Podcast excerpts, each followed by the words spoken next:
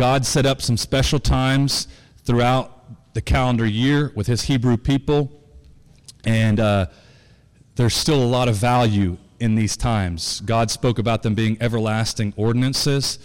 Uh, we're not obligated and bound to celebrate these things. We get to. Uh, so I'm going to let Joseph share. Yeah, so uh, what is today? Saturday, Sunday, Monday, Tuesday. Three days from now is a very special day in the biblical and Jewish calendar called Feast of Trumpets or Rosh Hashanah.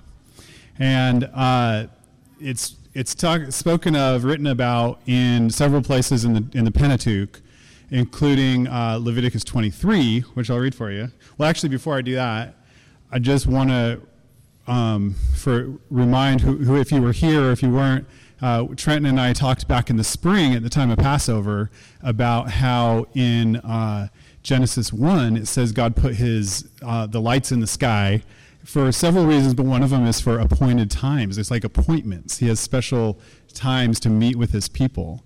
And one of those is of lights in the sky, of course, is the moon. And it says in Leviticus 23 on the seventh month, on the first day of the month. So it's when there's a new moon.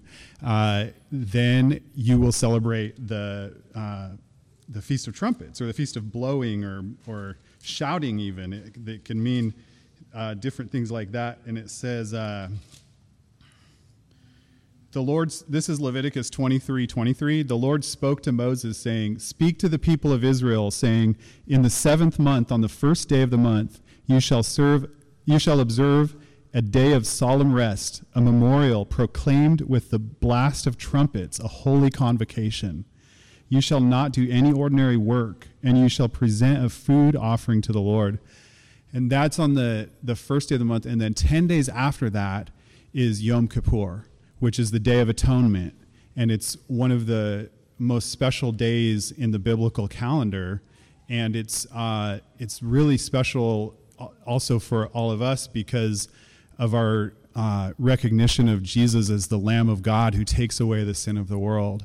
And uh, the day of this period of time for the Jewish people is a really special period. In some ways, it's comparable, like this month that'll be coming to an end, the lunar month, and then those first 10 days of this coming uh, lunar month is some, could be compared in some ways with Lent in the Christian tradition because it's a time of soul searching, it's a time of repentance, and it's a time of preparation for Yom Kippur, and then and then for what comes five days after that, which is the Feast of Tents or Tabernacles, which is a time in which the Jewish people remembered how God how their time in the wilderness but it also looks forward to both the, the first and the second coming of Jesus because it says in John that he came and tabernacled among us. Okay, so there's just it's so it's such an amazing theme really throughout the Bible.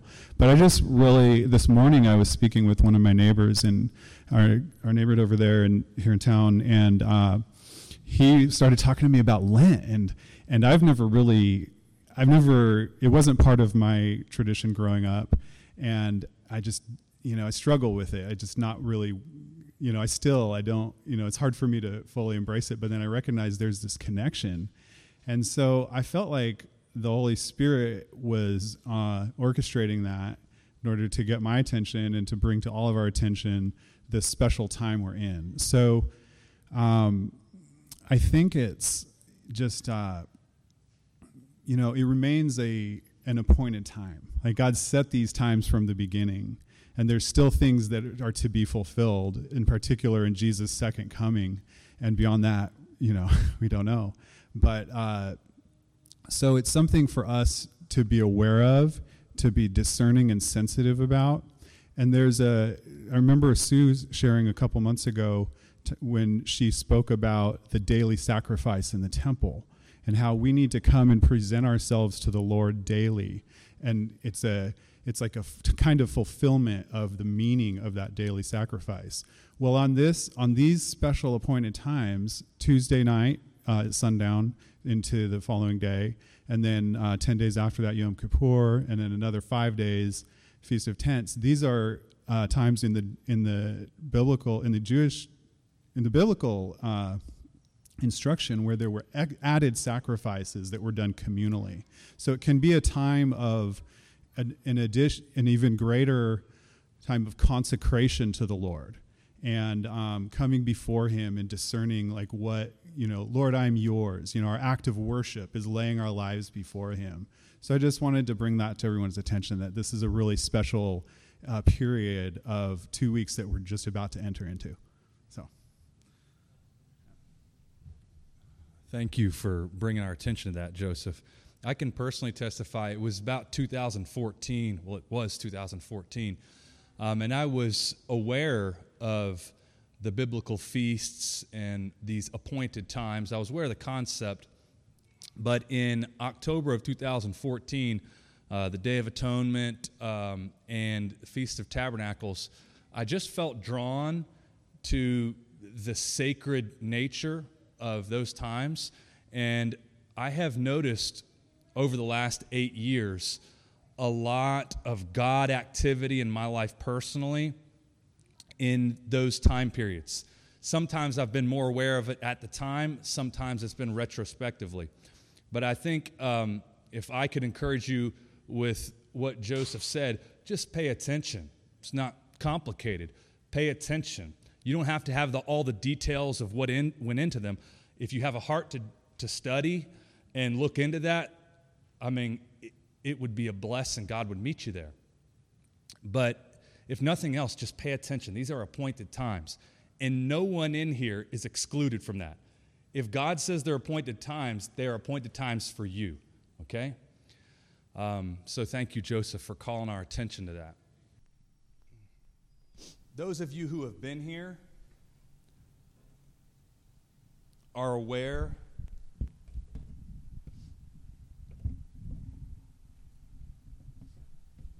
that our first meeting in September, I really felt God impressing on my heart during our worship time that He wanted us to remember the words He's spoken to us in our individual lives and also as a community. And so it was on my heart to um, speak some of the main messages that He has spoken to our hearts and to my heart personally for this community. So there has been so much. There has been so much that um, God has put into my heart over the last 15 years, 16 years, since 2006. He delivered me in 2004, but 2006 is really when um, the communication began about plans he had for my life, plans he had um, for this area, for the United States. And uh, I, by no means, see um, anywhere close to the full picture. We each see our part, you know. Uh, but I, I'm confident that He has given me a part, and, and I want to share um, what's my part, just like I want you guys to share your part whatever God has put into you. And while I'm saying that, I wanted to point out um, the home groups uh, have been such a blessing for me to hear about. Um, and I got to visit the Culbertsons uh, on Monday uh, this week. You know, I, would share with you guys I'm going to be popping around to different groups and just uh, I just want to be a fly on the wall and and uh, just be encouraged.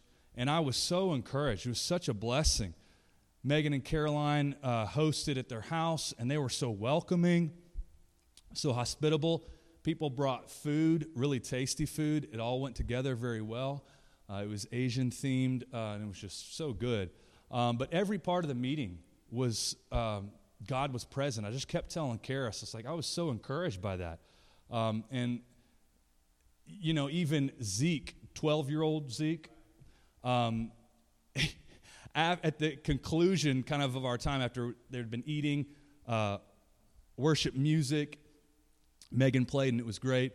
And then uh, trenton shared he, he spoke from the bible. Joseph had asked him and, and shared um, a super word. And then joseph and jen facilitated some more. And uh, other people had great things to share. And as things were winding down, Zeke, 12 year old Zeke, goes, oh, Well, that was powerful. And we were like, oh, Joseph's like, You want to elaborate or something like that? And so Zeke ends up just speaking uh, about uh, what was going on. And then he specifically speaks, um, he's like, God was just around Krista. And he said, I saw God ministering to Krista's heart and meeting her uh, in, in all that she's been through. And Krista starts uh, weeping, and I'm sure she wouldn't mind. She's pretty out there with her heart for God. And, and it was just powerful. Then uh, we got to pray for Krista.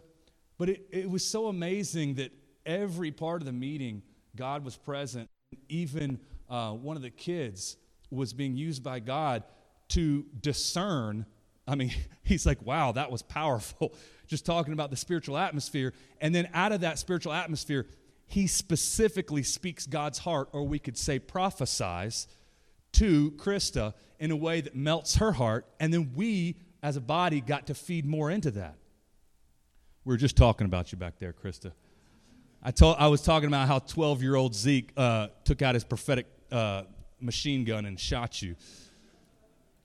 Um, so I, I, was just so encouraged by that. And I look forward to coming to the other meetings. I look forward to getting my sweat on with the Ferraros on a Saturday morning. What's that? No, I can't be a fly on the wall. I got to jump right in the midst of it. I'm looking forward to that. And again, Saturday, 9:30 a.m. Is that right? Uh, Ferraro's Gym there on Asbury Drive. Um, go and get your sweat on. It's the home church that uh, moves and lifts and pushes it. And these are the ones you want uh, to be pushing you. I've witnessed it with my own eyes. Um, and Adani and Noel, I was actually s- scheduled to come to theirs this week, but I've got a birthday week for my wife. My wife on Monday is turning 36. Um, it's amazing. Uh, we met when she was 17. We've been together ever since. Hiatus for me from uh, speaking publicly or speaking here. So, quick recap. Two weeks ago, I talked about the threefold flood. In summary, I submitted to you that I believe God wants to flood central Kentucky. I believe He wants to flood America. I believe He wants to flood the globe with the knowledge of Himself. The Bible is clear. It says, As the waters cover the sea, so my, the knowledge of the glory of God will fill the earth. Okay, so God has already promised the knowledge of the glory of God. I, I don't know about you.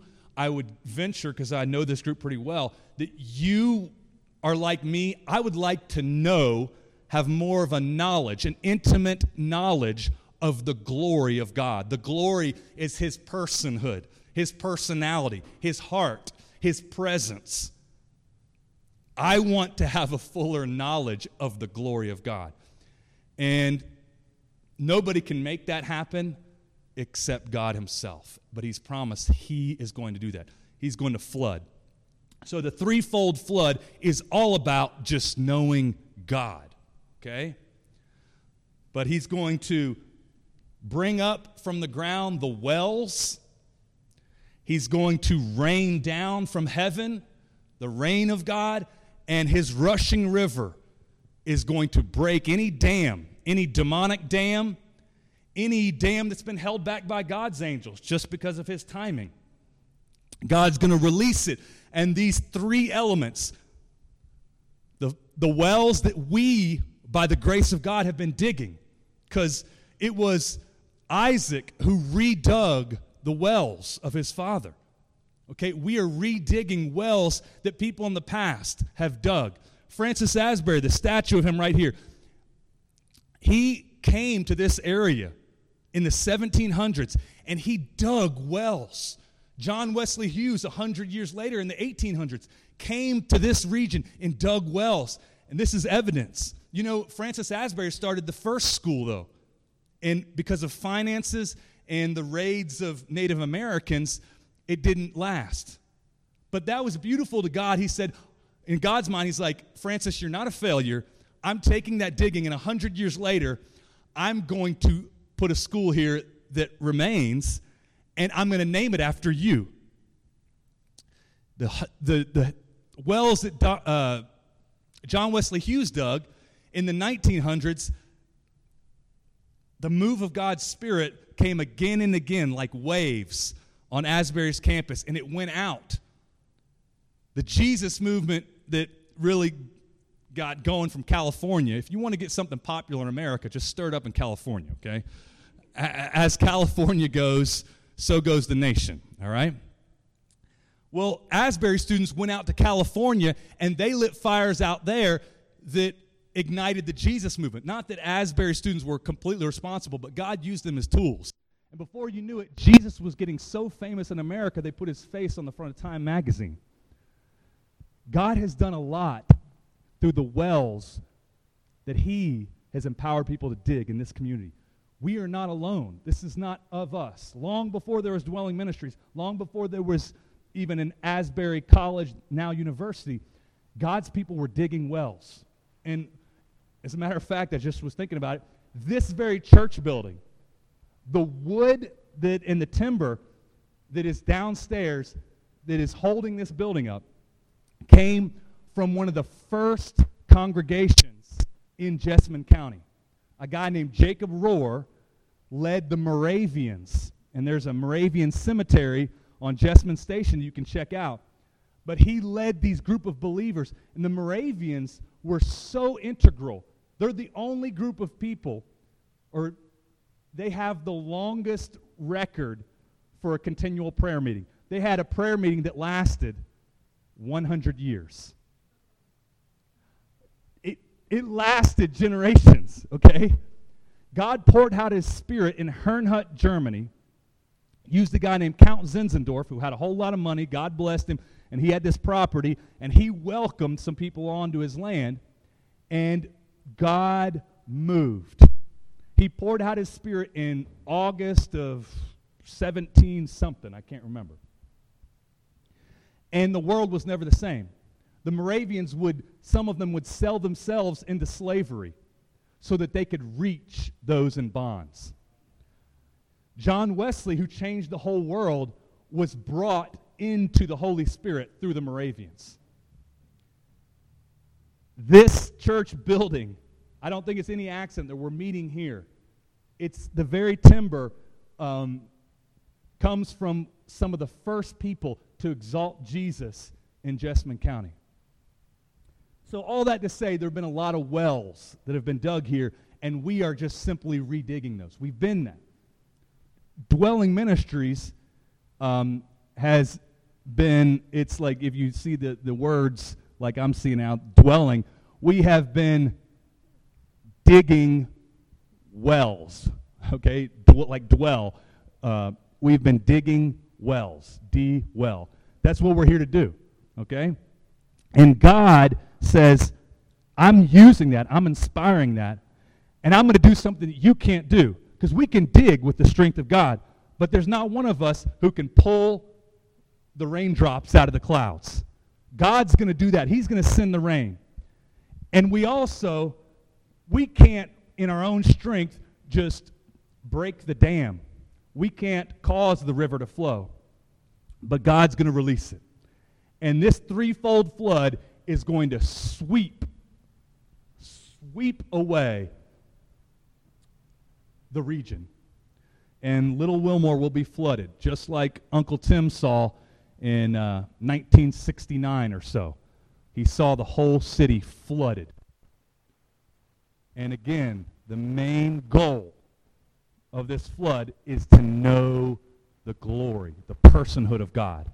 But I also want to reiterate something. Karis is like, you need to explain a little bit more what you, what you were uh, saying there. I said up at the flood what it's going to do for us one of the main results for us, other than just knowing God, and these are intimately connected, it's going to get us out of control. And she's like, you need to explain that because some people are just thinking, ah, I'm out of control. Um, it might look like that for, for some of you, so get ready, okay? Paul, Paul was talking one time. He said, if I'm out of my mind, it's because of God. It's for God's sake. But if I'm, if I'm on my right mind, it's for you. Okay? Sometimes Paul was considered a foolish babbler madman. As a matter of fact, John the Baptist and Jesus, they called Jesus a madman. Okay? They're like, you're a lunatic. You are insane. Either that or you're demon possessed or both. And also, you're a drunkard. You go to those parties with the sinners. So it would be no new thing if we were called madmen. All right? Tony and I made a song called Madman. And it's about the original madman Jesus and how he makes us those who are called madmen and madwomen. But I don't firstly mean, I don't think the Holy Spirit is saying he's going to get you out of control and be cuckoo, okay? I mean, again, when we're in control of our lives, control comes from fear. When we are born into this earth of the curse, we come out with the spirit of fear, fighting the spirits of fear out here, and we come out searching for control. And our whole lives, outside of God's help, we are searching for control. We're doing whatever we can do to be in control. And we've taken that control into our relationship with God. We control our relationship with God. We use our right arm, our strength, our wisdom to work out a relationship with God. God is going to do something for us. He's going to get us out of our own strength, out of our own control, because the Holy Spirit is the one who is to control our lives. So the flood's going to help with that, okay? When a massive flood comes, like Ezekiel's river, you're just, you, you don't, when a flood comes, as I mentioned, you don't just like, sit, like tell the waves where to go. I mean, Jesus gives us the authority, like when we've got like storms of life, he says we can rebuke the waves and the wind. You don't rebuke God. Okay? If God's like, I'm going to flood, I rebuke you, God. Okay, good luck with that. The flood carries us away into the knowledge of God and whatever he wants. All right. So threefold flood. Last week I talked about one of the results of this flood will be a change of the landscape. And I gave the message last week about the beach slash bay of Wilmore. We don't have an ocean anywhere close to our central Kentucky hub here. But I believe God is going to create paradise here where we are living in complete union with him because that's what paradise is. Uncle Tim put the song by Tedashii on the playlist. It's called Paradise. And in, in the hook, Tedashii was saying, What's paradise if it's not with you? What is paradise?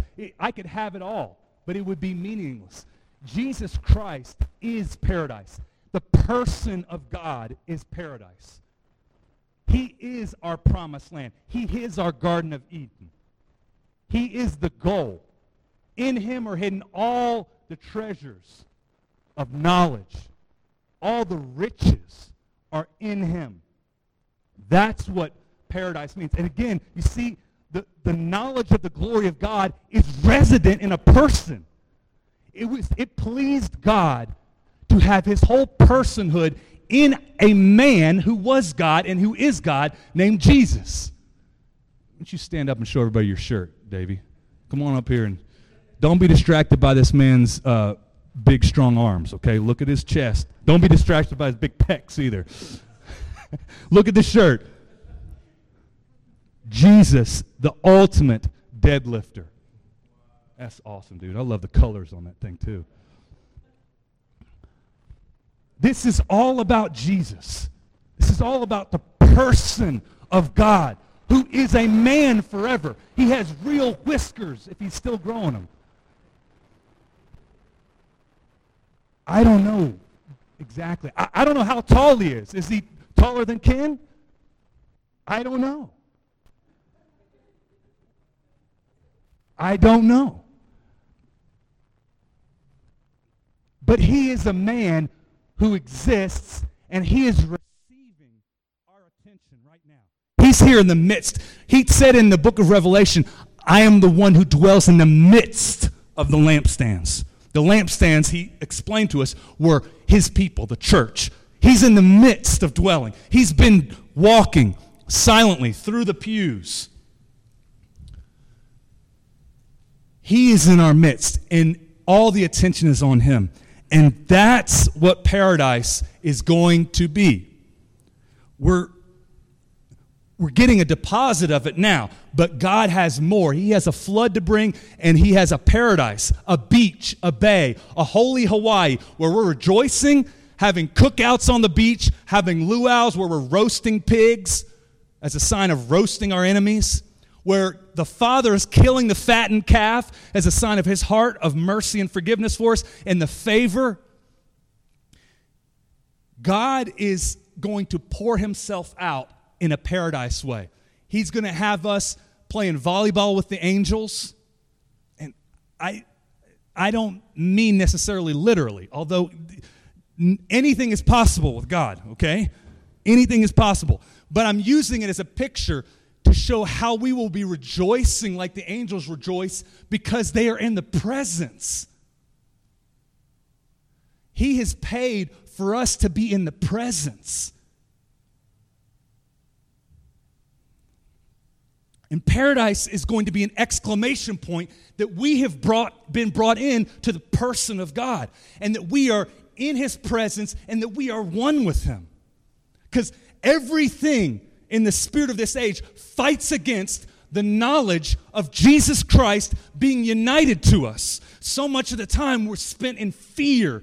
And because of that fear, we try to control our lives and even slap Jesus on a big portion of it.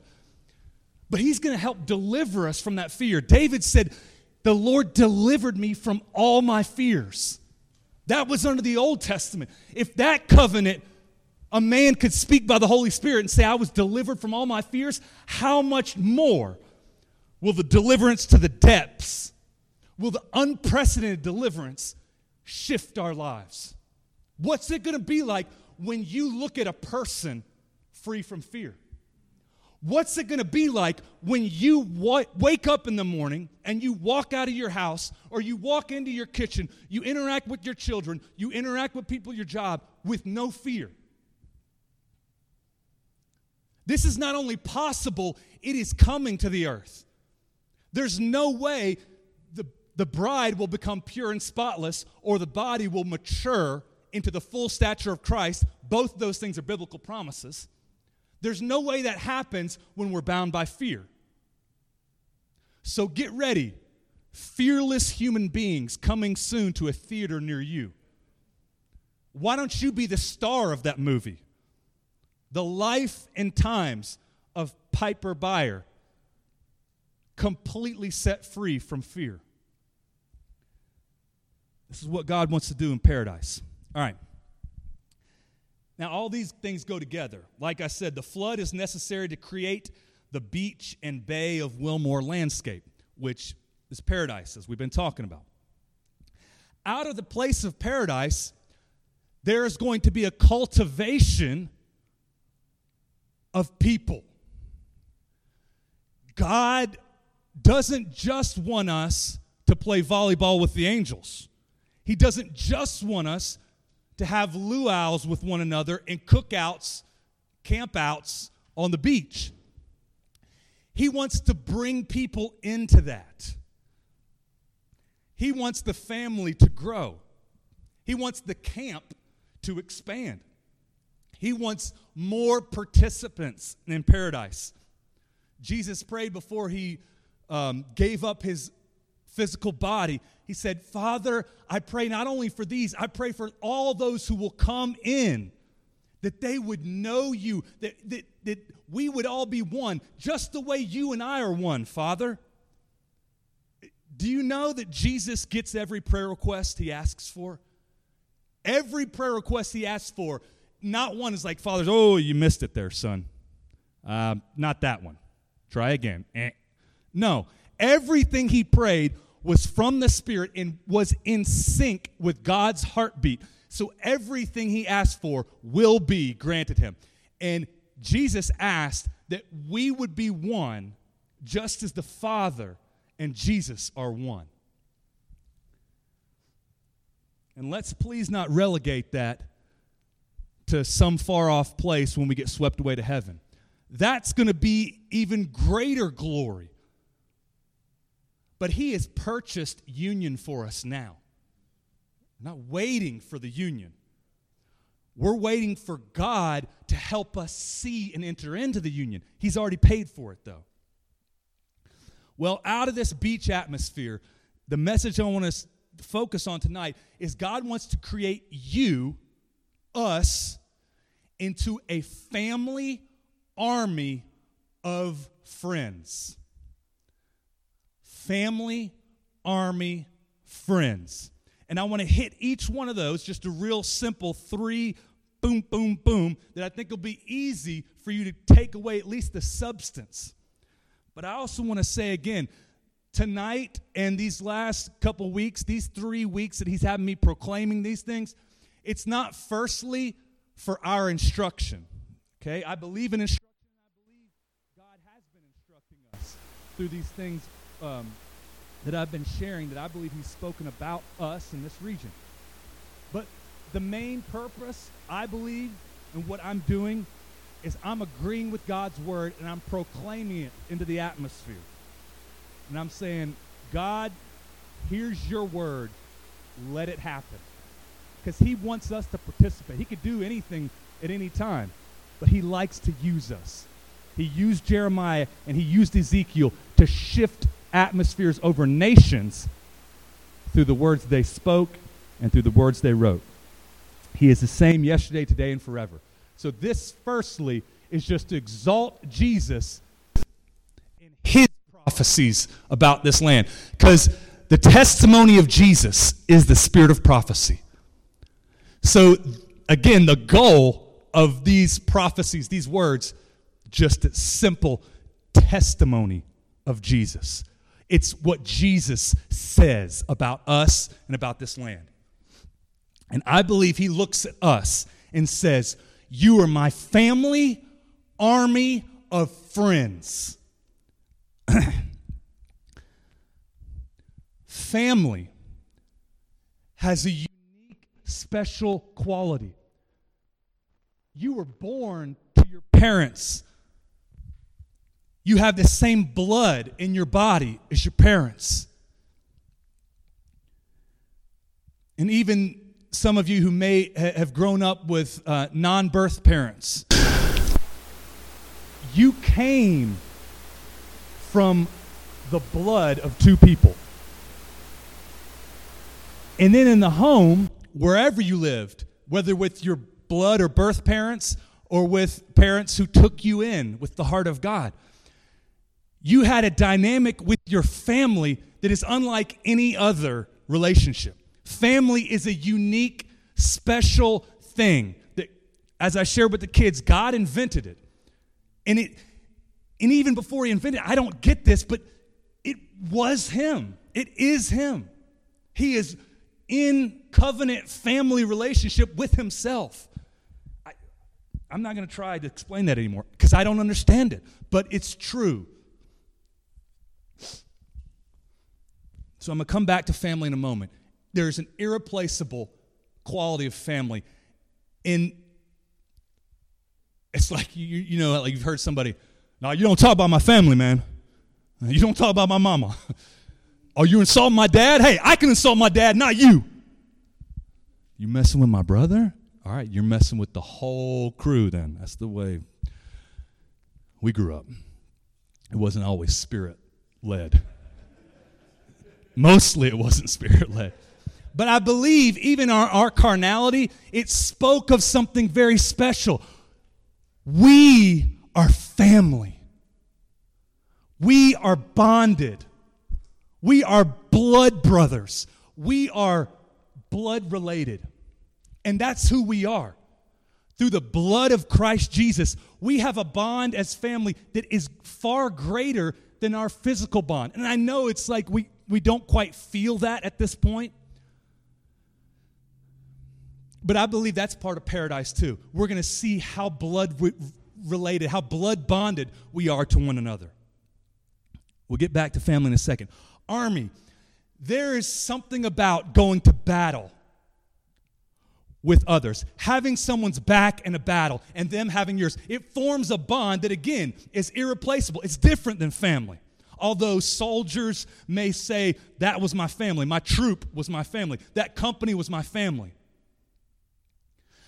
But going to battle, it, it brings out a different person in you, and it brings out a different person in the those who are with you, and there is a different bond that is formed in the trenches, particularly with those when their lives are on the line. You, you have this fight for one another that is unique to that dynamic. And for those of you who played sports, before the prayer meeting, uh, some of us were talking about sports, and then we kind of prayed along that theme, a number of us. And uh, I was bragging on my nephew uh, Caleb, who's quarterback for the middle school team and just doing an awesome job. But um, when you're on a sports team, you, it's not the same as battle, okay? But there is an element, you're going against the enemy, and there's this quality of fighting for one another, particularly on the football field, in my own personal experience, because it's just so violent and it's like war out there. And you're just in the trenches in the mud and, and raining, and just, there's like a bond you form when you see you're like, like, I mean, to this day, you know, I, I think about Madison Pole, who played uh, defensive tackle right next to me. I'm DN.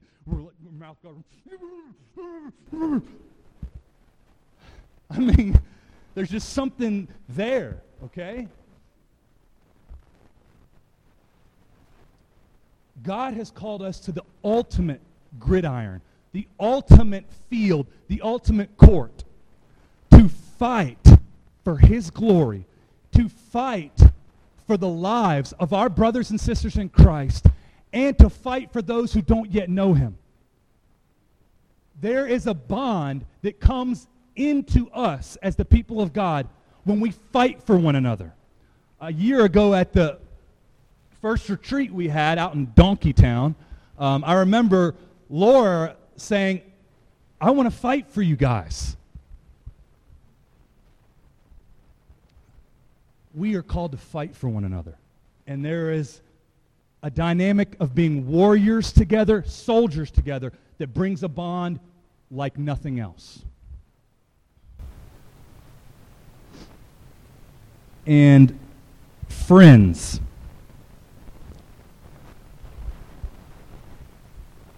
You're born into a family. Okay? You didn't choose your family, it's been said. Okay? You were born into a family, period. Okay?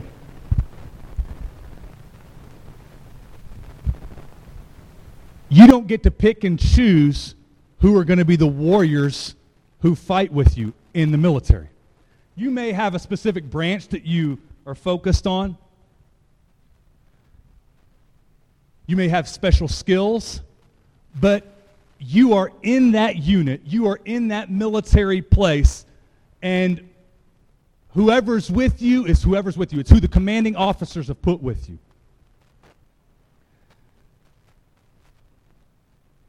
And in times of war, now we haven't seen this, thank God, in decades, but there's a draft where even if you didn't sign up for the army, you get pulled into it. So you're born into a family you don't choose. You don't choose a specific family and family members. You get inducted and placed in a military unit, and it's not like recess where you're like, yeah, I'll take that guy, I'll take that girl. You know, you are put there by the commanding officer. Those family bonds are unique in themselves. The military, army bonds, where you're fighting for one another, those are unique. But you can have family and you can be an army. You can have that love for your family and that bond of loyalty and fight for your army companions, your co soldiers. And you can still not be friends with them. Because there's a love that you have for your family that just is. And even with some of us who have, okay, we all have broken families, okay? Let's make that clear. But some of us have more pained experiences and wrongdoing that we've gone through. Even so, if we're honest with ourselves, there is a commitment to that family of in our hearts of love. And when you're in the army, there's a commitment. In order for you to survive, you got to be committed. In order for you to survive, they got to be committed to you. But it doesn't mean you're going to hang out. Now, oftentimes there are friendships that develop, but some people don't ever become friends, even though they're together all the time on the sports field. Okay? This is not just a family, it's not just an army. It is a family army of friends. Friends are who you choose to be with. Friends are who you feel affection for. Friends are who you like, which carries a different connotation than love. It's an expression of love. In fact, Proverbs says, a friend loves at all times. When you feel friendship with somebody, loving them becomes easy. So, just a few more points about family, army, and friends. God is firstly, He's our Father. He brought us to, to birth.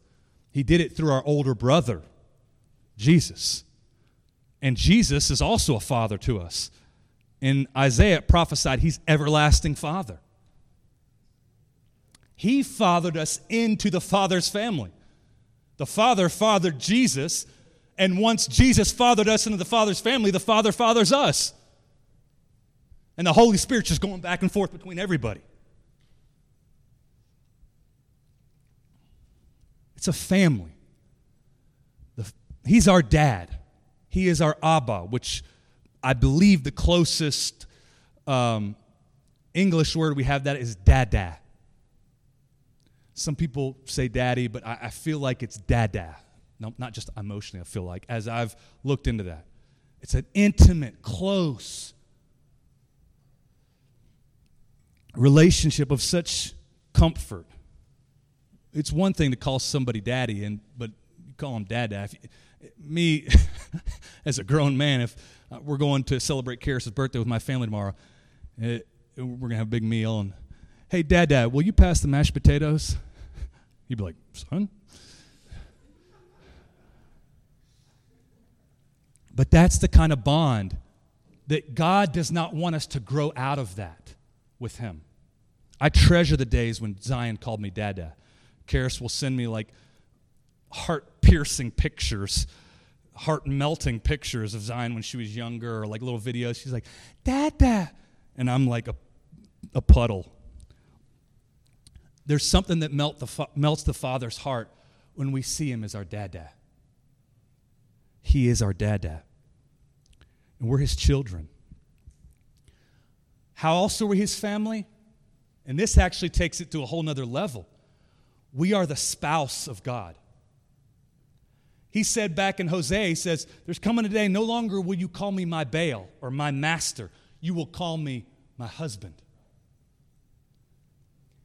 He, God, is our husband. And Jesus himself has a special role as our bridegroom, but the Father's our husband too. You think it's locked in, like legally, to, oh no, he can't play spouse. What are you talking about? He is our husband. God is our maker, is our husband. The most intimate kind of relationship you have, the foundation of family. Family on this planet comes from a man and a woman coming together, no matter what junk is trying to seep through this nation, which will be shot down by the power of God, which will be delivered from our schools and our children. Just a bonus point there. Family comes from the union of man and woman, spouse, union. That's our call, our invitation into God. So we have family as the bedrock and the root of our existence on this earth with God. With God, all things are possible. So we have to like look to God first. God, God, God. But from that place, then we love one another. Then we family We family with the family. We are family. It says uh, so many times in the scriptures it calls us the brethren. Sisters in Christ, you were part of the brethren too, okay? They were heavy on masculine language in ancient times. But you guys have always been the crown jewel, okay? So don't get it twisted. He saves the best wine for last. God always is increasing. So you guys being the, the last part of humanity, it's like, oh, okay? So don't rub it in our faces, all right? I know we drop the ball on like giving you that honor a lot. We do. I do. Um, but it's the truth. You all are, the crown, okay? But w- you're the brethren. We're all the brethren. In modern translators, I appreciate because it drives home what, what was on God's heart. Brothers and sisters, beloved, you are the family of God. We are family, and we are united by the blood of Jesus Christ. And I believe this flood that comes, the knowledge of the glory of God, the person, the glory of our Father, the glorious Father. It says in, He's the glorious Father or the Father of glory. As we get to know the Father of glory, who dwells in unapproachable light, yet He makes it approachable, as, as we dwell with Him and learn about His glory, His personhood, His dada heart, we're going to just melt into familial love. And we'll look at one another and be like, You're my family. Like, I don't have to force myself to believe or to act like you're my family. We are blood brothers blood sisters.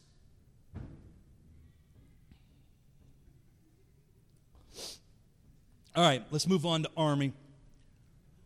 One of the titles, I believe it's over 200 times, that God uses for himself in the Old Testament is a lot of times it's translated Lord God of hosts.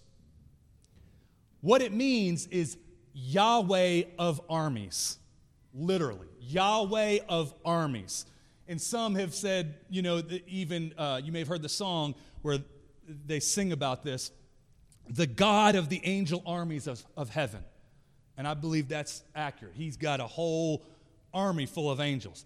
But the angels aren't his only army, we've been brought into his army. Paul talks about the armor of God. God gives us his armor. Paul also writes, writes about the armor of light. Why do you need armor if you're not in a war, if you're not in the army? And Paul talks about the weapons of our warfare are not carnal, they're mighty in God. So we have weapons. You use weapons when you're in an army. It's for the casting down of strongholds and destroying every vain imagination that exalts itself against the knowing of God. We are to walk around with weapons Sometimes we don't even know when we use our weapons. Destroying people's vain imaginations against the true knowledge of God. Casting down the arguments that are in their minds just by our presence. And sometimes we have specific words, sometimes there are prayers. But at a basic level, it's the person of Jesus through us, who is the glory of God, who incinerates false lies, false statements about who God is, blockades and dams, and brick walls and castles of demonic agreement, where our personhood, united with Jesus, destroys blockades and barriers to the knowing of God. We are in the army with weapons, with armor. And just as there is a unique bond of family that we're going to come into and understand. It's already, it's true right now. We just need to see it and experience it more. But we are soldiers with one another. We're soldiers of God. Paul called Timothy the good soldier of Christ Jesus. And as Joshua came to find out, we have a commander. He's the commander of the armies. We have a commander. We here in this little troop, I don't even know what we, Chris, what's the smallest unit of the army? A squad. I don't know if we're anything beyond a squad, but if we can be the God squad, that's great with me, okay? God squad it is. Just two syllables, all right? Humble and we are who we are. Just like God says, I am who I am, and Paul says, I am who I am by the grace of God. We are who we are, a little God squad. But we're important to God, and we're important to people in this region who God is going to get and deliver and rescue through the God squad. We don't have to feel pressure to make ourselves into a warrior, okay? We are the army of God. We are from Him. He is simply proclaiming over us, guys, you're my warriors, and get ready for me to reveal more and more how you are my warriors, my soldiers, and how you are fighting for one another, and how you are fighting for the lost sheep of Israel.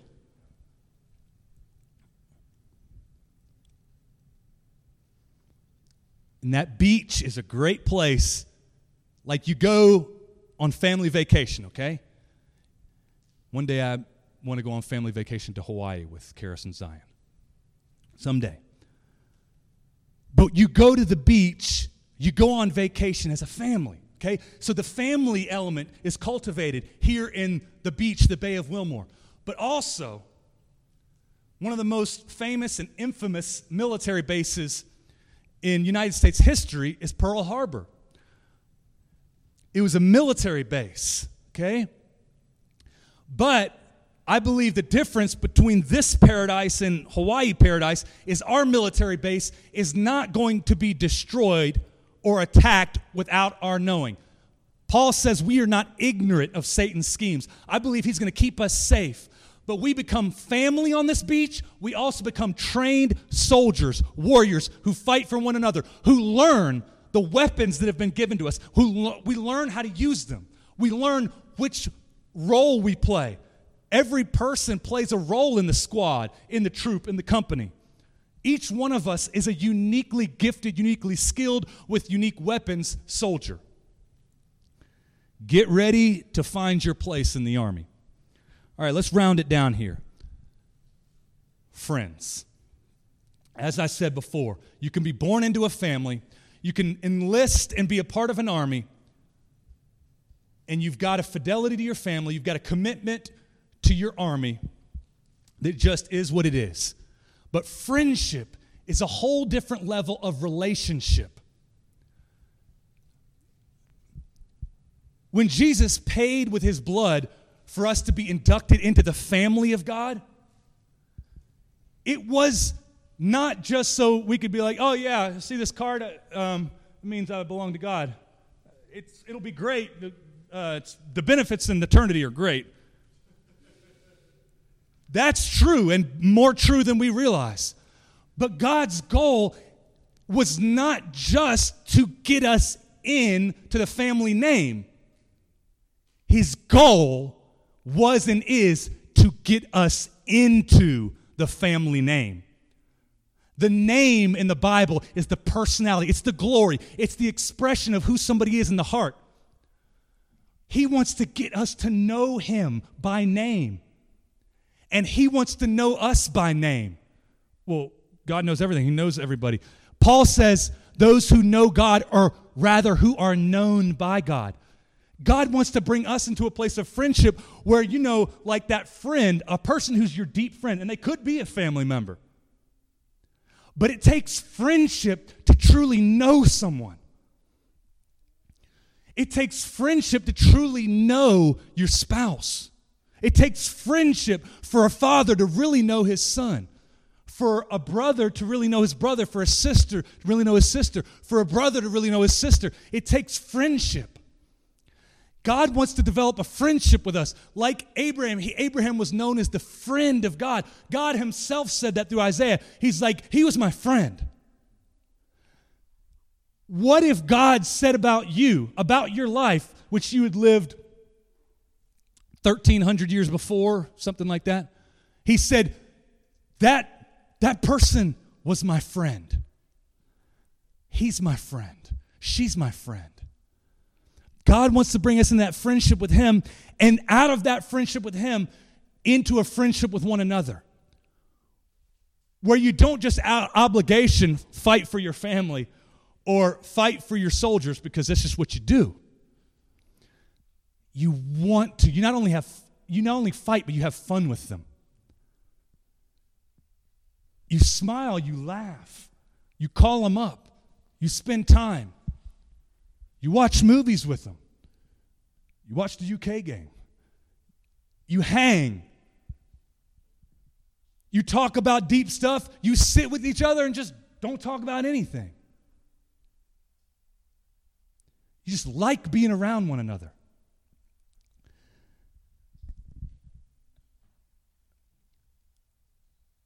One of the most painful things for me in my experience in the body of Christ has been experiencing the rage of Satan against friendship in the house of God.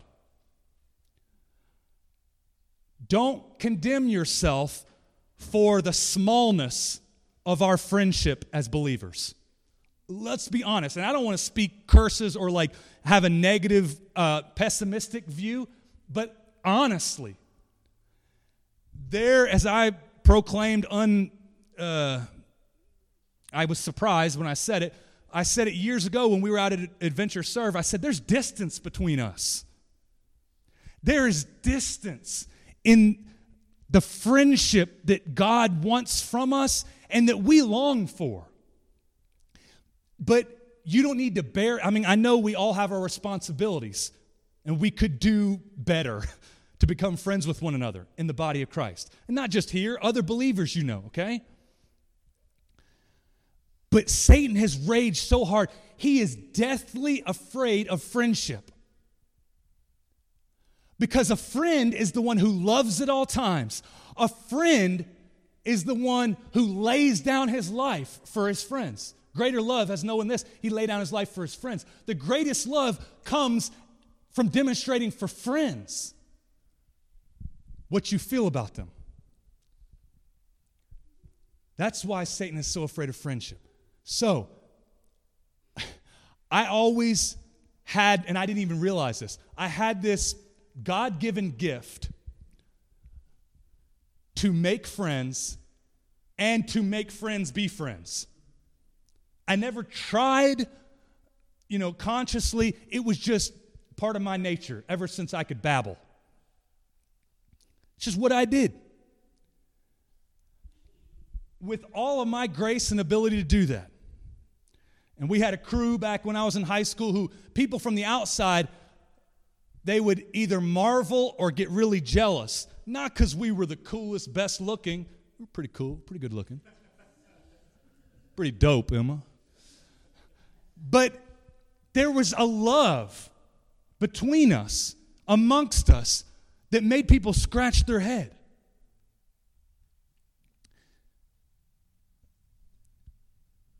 When God invited Karis and I to go into this work,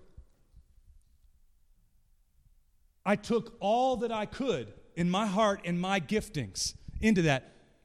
And what I did effortlessly from a little tot on up, I have discovered, I have learned all the resources of friend expertise given to Travis doesn't come close to enough for developing friendship in the body of Christ.